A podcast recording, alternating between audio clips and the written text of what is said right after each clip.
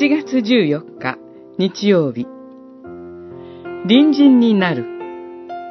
ルカによる福音書。10章25節から37節。しかし、彼は自分を正当化しようとして、では私の隣人とは誰ですか？と言った。さて、あなたはこの三人の中で、誰が追いはぎに襲われた人の隣人になったと思うか。十章、二十九節、三十六節。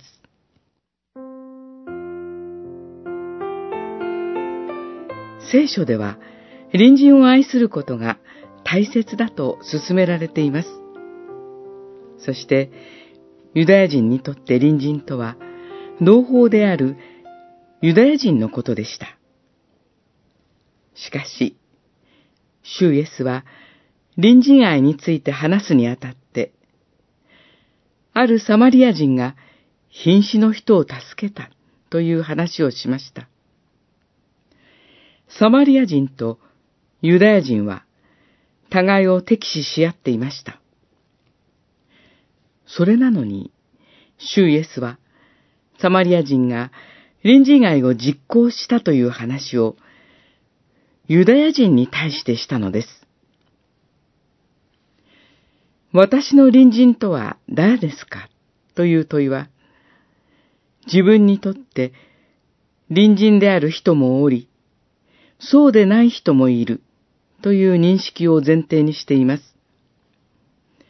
それに対して、シュイエスは、目の前にいる人と隣人になるという話をしました。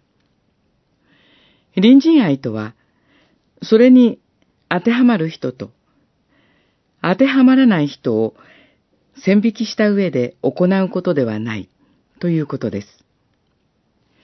私たちは、神がその人を作られ、神がその人をこの私と同じように愛しておられるから、その人の隣人になります。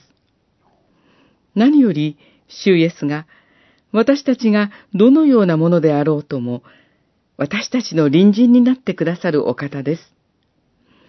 ですから、私たちは出会った人の隣人になるのです。